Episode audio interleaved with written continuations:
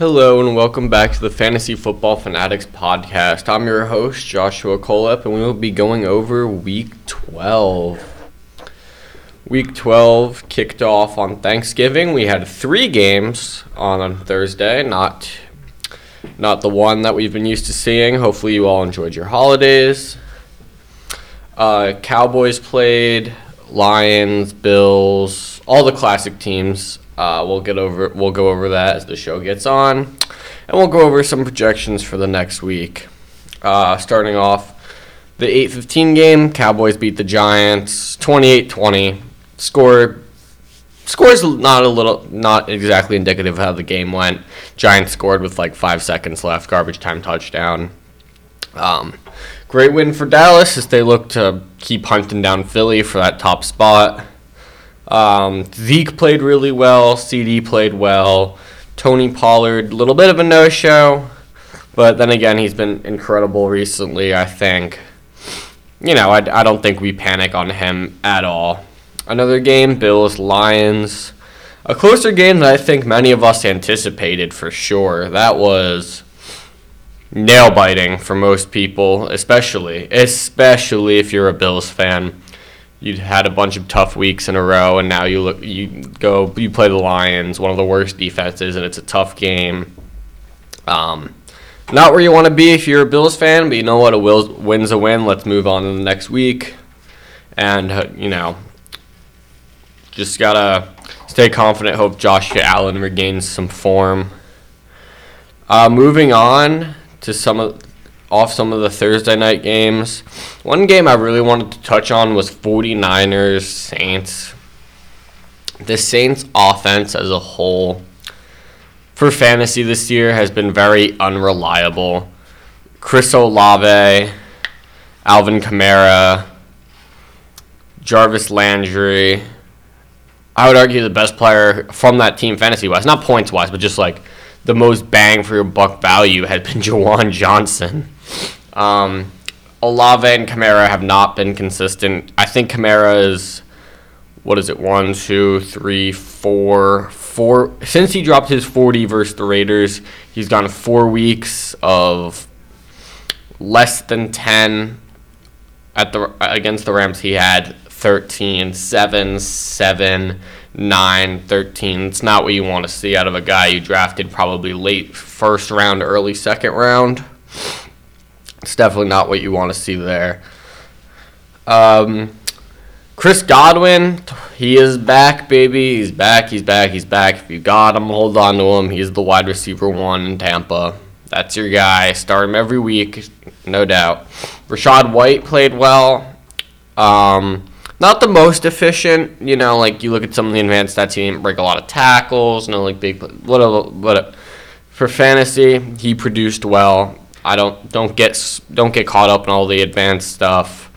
He played well as long as he's getting touches, catches, carries.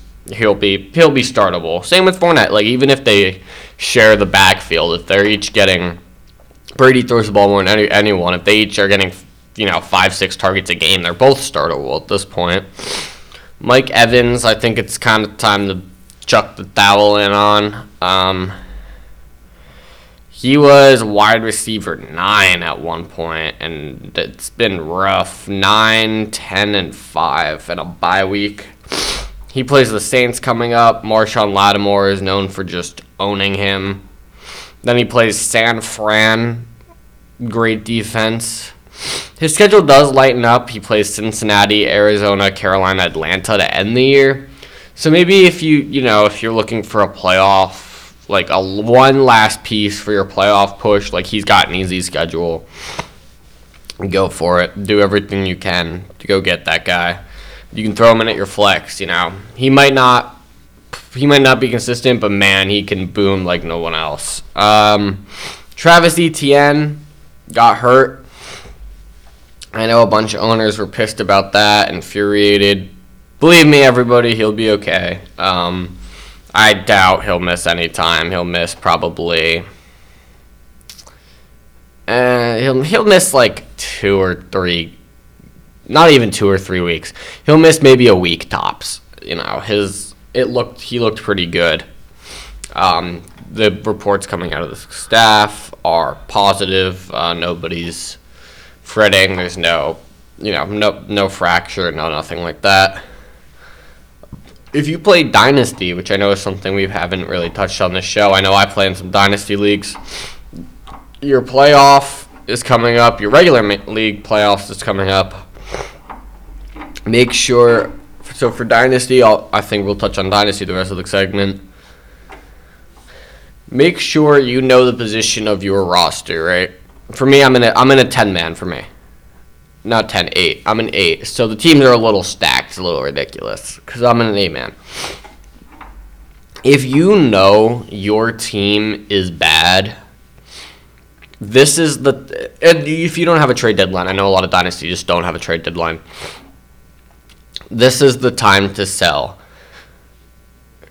Teams are realizing I need to either A, make a playoff push, I need to if you have a league punishment, I need to buy to avoid punishment. Or if you're towards the bottom of the league, maybe you say, I need to sell to get the number one pick. I can get some assets. I can prepare better for next year. So for me, if I'm anywhere one through four and you think your team can compete, I'm buying, buying, buying, buying. Like, I had Wan'Dale Robinson, Isaiah Pacheco, uh, who's the, the other guy? Higbee and I'm forgetting the other guy. Uh, Kamara, and I was just like, you know what, like, screw it, like, I need to win now. These guys, like, these guys aren't gonna help me. Wan'Dale obviously was out for the year. Pacheco, like, we don't know if they'll bring someone in the offseason. I was like, screw, I need help right now. I traded for Derrick Henry threw in uh, too because I'm giving up on Kamara, but it was like Kamara, Wan'Dale, Pacheco, and I, I got myself Henry because I'm looking at my lineup and I'm like, like I can seriously compete. Like I look down, we're, we're in an eight man super flex. I look down, I got Mahomes, Henry, Mixon, Adams, Godwin, Kelce, DK, Hurts.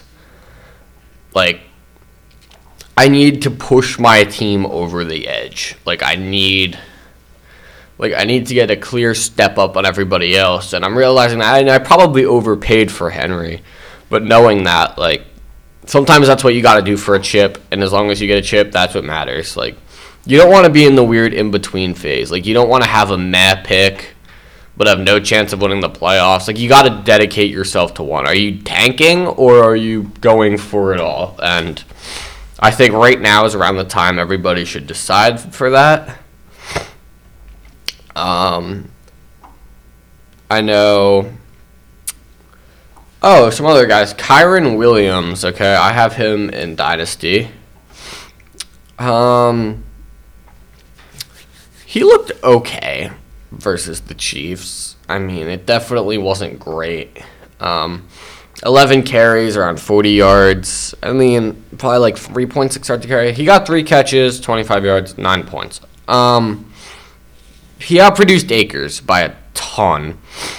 So I look at Kyren Williams and I'm like, maybe you know, maybe he's viable going forward. I wouldn't. I would give it a one more one more week. Like I, I wouldn't go all out immediately.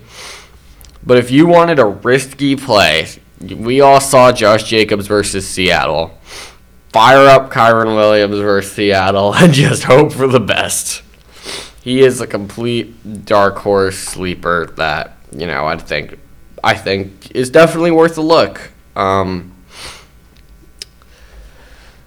anyways, that concludes our episode. Tune in next week as we'll get ready for the playoffs.